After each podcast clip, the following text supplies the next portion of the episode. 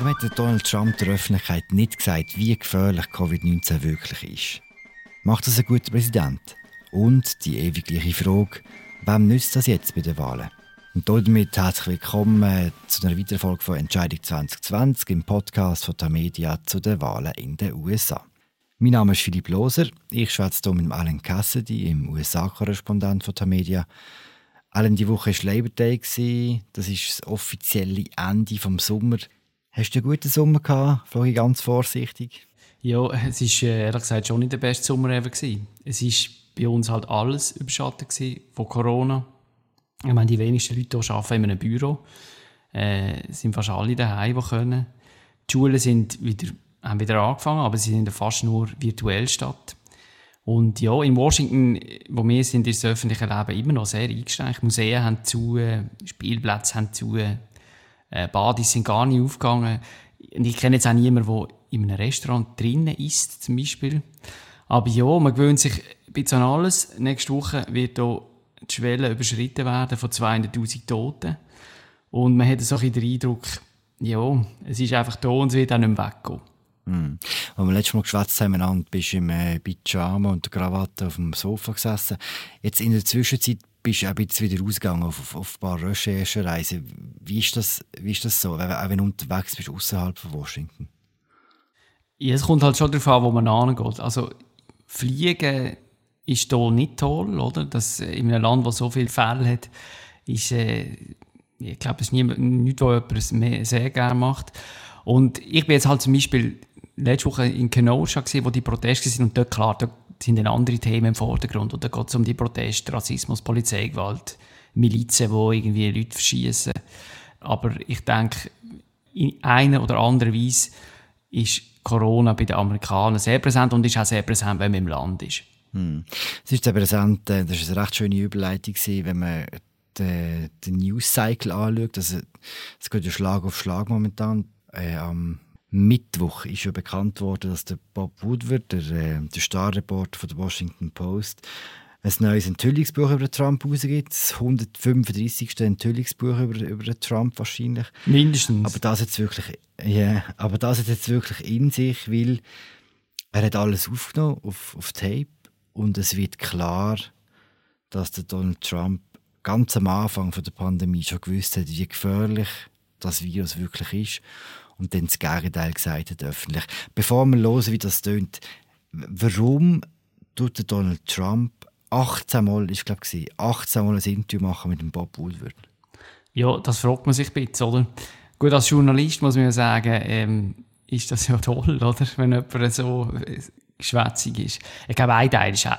Seine Sprecherin hat gesagt, es ist einfach ein transparenter Präsident. Es ist übrigens nicht ganz falsch. Es gibt wahrscheinlich wenige Präsidenten, die so viele Interviews geben wie er, oder? Ich glaube, ein Punkt ist, also es gibt wahrscheinlich zwei Punkte. Das eine ist sicher eine gewisse Eitelkeit und er will einfach seine Geschichte erzählen, oder? In seinen Worten. Weil er weiss, wenn Bob Woodward recherchiert oder auch andere im Weißen Haus, ich meine, irgendjemand, das haben wir jetzt in den letzten 4 Jahren gesehen, das ist ja, irgendjemand schwätzt immer böse.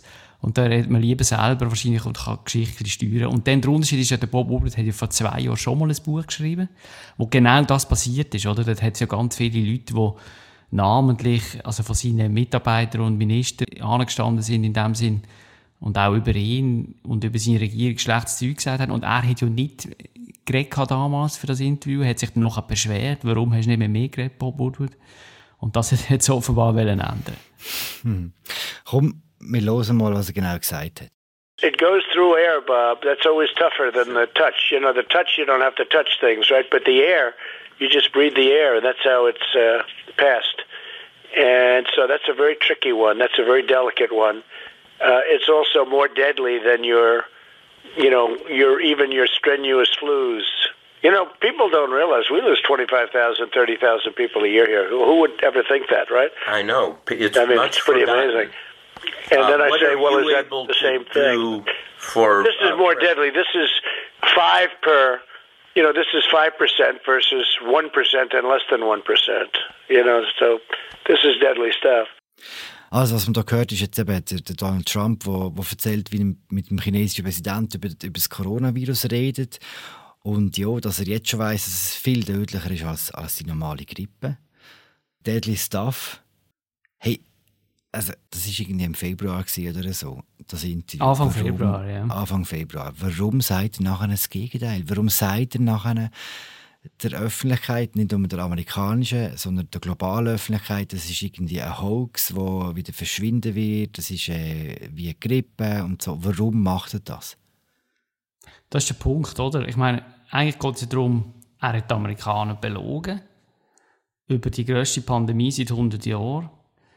Und das haben wir in dem, das hört man in diesen Tapes, kann jeder direkt hören, oder? Ich meine, in der gleichen Zeitraum, wo er das Zeug gesagt hat, im Woodward, ist er ja wirklich rumgelaufen, hat Rallies gemacht mit Tausenden von Leuten, hat darüber gelacht, hat sich darüber lustig gemacht, ein Hoax, oder? Es werde ja alles verschwinden, 0 Tote, etc., etc. Und ich kann es mir nur so erklären, dass es einfach einer wirklich unglaublichen Kurzsichtigkeit geschuldet ist von Trump. Ich lese es so, der ist nicht imstande, über einen Zeitraum von ein paar Wochen auszudenken, weil dann, wenn er das gemacht hätte, dann wäre ihm ja klar gewesen, dass das auch wird seine eigenen, ist an seinem Interesse, oder seine Wahlchancen, sein Land kaputt zu machen, wenn er das ernst genommen hat von Anfang an und eine konsistente öffentliche Message rausgegeben hat, so wie es ja andere Regierungen auch gemacht haben. Und ja, das ist jetzt der Punkt, der im Raum steht. Oder warum hat er das gemacht? Bevor wir hören, was er selber sagt, noch eine andere Frage. Weiss man, warum der Woodward erst jetzt mit dem kommt? Man könnte ja durchaus auch argumentieren, dass, wenn das Tape früher gekommen wäre, dass vielleicht die Botschaft von Anfang an ein bisschen eindringlicher gewesen wäre und dass die das ernst genommen hätten. Ja, das ist jetzt auch eine Kritik, die wirklich recht laut geäussert wurde, ist am Woodward, also schon irgendwie nach ein paar Stunden. Und ich finde, das hat etwas, der Punkt. Das ist ein ethisches Dilemma als Journalist, oder? Wir haben ja auch schon das Buch geschrieben, gell? Und dann haben wir auch den Leuten gesagt, nein, das ist ja so, weil bei Büchern ist es oft so, dass man mit den Leuten redet und sagt, schaut, das kommt alles erst später raus. Es versickert nicht im Nachrichtenfluss oder es explodiert auch nicht im täglichen Nachrichtenfluss, sondern es ist etwas Hintergründiges für einen späteren Zeitpunkt. Der Woodward aber hat das nach eigener Aussage nicht, er hat dem Trump nicht irgendwie versprochen, das kommt dann erst irgendwie.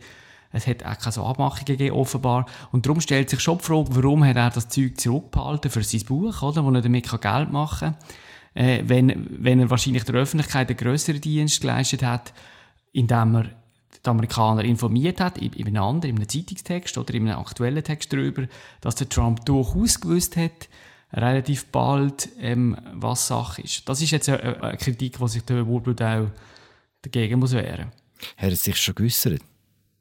Ja, aber er hat es dann so damit erklärt, dass er gesagt hat, er sei halt nicht mehr im Tagesjournalismus tätig und er wollte das ganze Bild zeichnen und er hat das Buch ja gleich so rausgebracht, dass es vor den Wahlen kommt und dass sich die Leute jetzt quasi das können noch einfließen lassen in ihre Entscheidung, ob sie den Trump nochmal wählen oder nicht. Aber ich meine, das Gegenargument, das jetzt viele Leute bringen, ist natürlich, die 200'000 Toten bringt das auch nicht zurück. Nein. Komm, wir hören mal, was Trump selber gesagt hat. The fact is, I'm a cheerleader for this country. I love our country. And I don't want people to be frightened. I don't want to create panic, as you say. And certainly I'm not going to drive this country or the world into a frenzy. We want to show confidence. We want to show strength. We want to show strength as a nation. Das ist jetzt ein bisschen seine Taktik. Oder er sagt, er sei der grösste Cheerleader für sein eigenes Land. Er hat keine Panik verbreiten. Und wir haben es eigentlich recht gut gemacht. Verhebt das, nehmen ihm das die Leute ab. Man muss sagen, wie alles ist auch das gerade in die parteipolitische Mühle gekommen. Also wenn man sich die rechten Medien anschaut, dann ja, dann verhebt es. Die haben sehr zurückhaltend über das berichtet. Und wenn, dann immer mit dem Verweis, dass ja der Trump sehr früh die Einreise aus China quasi verboten hat oder eingeschränkt hat. Es ist ja nicht wirklich abgestellt worden, aber er hat es sehr eingeschränkt und dann die Einreisebeschränkung aus Europa gemacht hat und dass es gar keinen Widerspruch gibt, oder, zwischen dem, was er gesagt hat und gemacht hat. So kann man argumentieren, wenn man sich jetzt zum Beispiel nur die Einreisesperren anschaut. Oder? Aber der ganze Rest, die täglichen quasi Verharmlosungen, bis jetzt, oder? Ich meine, macht ja bis jetzt... Gestern oder diese Woche hat er einem Journalist gesagt, er soll endlich Masken abnehmen, die ihn befragt hat. Er macht bis jetzt noch die Botschaft, sendet er aus, die so total wechselhaft ist, oder wo er sich quasi auch wirklich über die Grund, Vorschriften oder die Grundidee hinter Social Distancing und ja, einfach Prävention sich eigentlich lustig macht, oder? Aber eben, deine Frage, wie kommt das an? Ich glaube, es ist jetzt nicht so, dass jetzt unisono alle finden, schau jetzt, das Beweis, dass der Trump total versagt hat, es geht halt wieder in die parteipolitische Mühle rein. Eben, es ist wieder ein Beispiel für das, dass man quasi nichts mehr sagen kann, ohne dass es sofort aus einem Blickwinkel angeschaut wird. Massiv, ja. Gemeinsame Worte gibt es nicht. Aber was immer schwierig zu beurteilen ist, bei all diesen kleineren und grösseren Skandalen, wie nachhaltig ist so etwas? Und da, wenn man es jetzt aufrechnet halt mit den Toten, könnte man schon das Gefühl bekommen, dass das etwas ist, das eher hängen bleibt, oder nicht? Ich meine, eben, wir haben es ja am Anfang gesagt, das ist irgendwie ein 1500. Enthüllungsbuch. Und meistens geht es ja dort drin drüber, was der Trump über irgendjemanden wieder gesagt hat oder was seine Mitarbeiter, das ist in Washington ja ganz wichtig, oder wer hat über wer etwas gesagt. Mhm. Und wie viele Hamburger haben wir gegessen? Ja, all das Zeug halt. Einfach vieles ist Gossip, oder? Mhm. Wo die Leute am Schluss nicht berührt, denke ich. Und das ist der Unterschied hier. Hier geht es wirklich um das wichtigste Thema des Jahres. Es geht um die Pandemie, die immer noch nicht im Griff ist und die auch das zentrale Wahlkampfthema ist, auch wenn der Trump das nicht will. Demokraten machen es zu dem. Und sie haben auch guten Grund, das zu dem zu machen. Und ich glaube, es schadet dem Trump in dem Sinn sicher, als dass es ihm jetzt einmal mehr, oder eine Woche lang wahrscheinlich jetzt, wenn man so die Halbwertszeit von so einem Nachrichtenzyklus grosszügig anschaut, es wird eine Woche lang wieder nur um das gehen, Corona und um Trump sein Management von Corona, und das ist nicht im Sinn von Trump. Er würde lieber über andere Themen reden und das wird jetzt wieder nicht funktionieren, und also wenn man es so anschaut, dann also ich sehe jetzt nicht, wie das irgendwie im Trump würde nützen. Wobei, muss man auch sagen, er selber hat ja auch die ganze Pandemie schon nicht immer noch gleich anschauen wie am Anfang. Er versucht ja selber auch, das politisch zu nutzen, oder? Er hat ja gesagt, dass er unbedingt den Impfstoff vor den Wahlen will. Quasi wie als Argument auch dann für die Wählerinnen und Wähler. Ist das realistisch? Ja, eben, also er weiss, dass eine deutliche Mehrheit der Amerikaner findet, dass seine Regierung versagt hat bei der Bewältigung der Pandemie, und er hofft, dass nur schon die Ankündigung von einem Impfstoff dazu führt, dass ihm die Amerikaner dann das Erfolg anrechnen. Also zum Beispiel jetzt gerade vorher habe ich einen Videospot, einen Wahlkampfspot, haben sie gezeigt am Fernsehen, wo dann in so schönen Tönen heisst, quasi, die Ziellinie ist in Sicht, der Impfstoff ist gerade um eine Ecke, es ist alles bald vorbei. Oder? Mhm. Das ist so die Botschaft, die ich sagen will. Und ja, also, ich glaube, wenn man den Gesundheitsexperten dazu hört, dann wird der Impfstoff nicht vor dem 3. November kommen, Wahltag, sondern wahrscheinlich Dezember oder vielleicht auch Januar.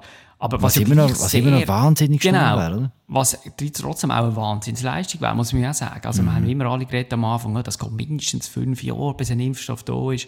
Und das wäre jetzt nicht der Fall.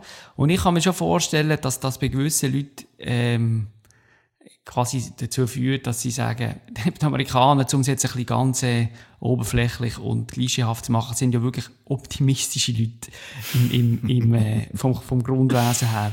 Und ich denke schon, dass viele Leute jetzt auch nach diesem wirklich schlimmen Jahr da sagen, gut, okay, es war schlecht gewesen, aber jetzt ist es dann vorbei. Oder? Das ist das Kalkül von Trump.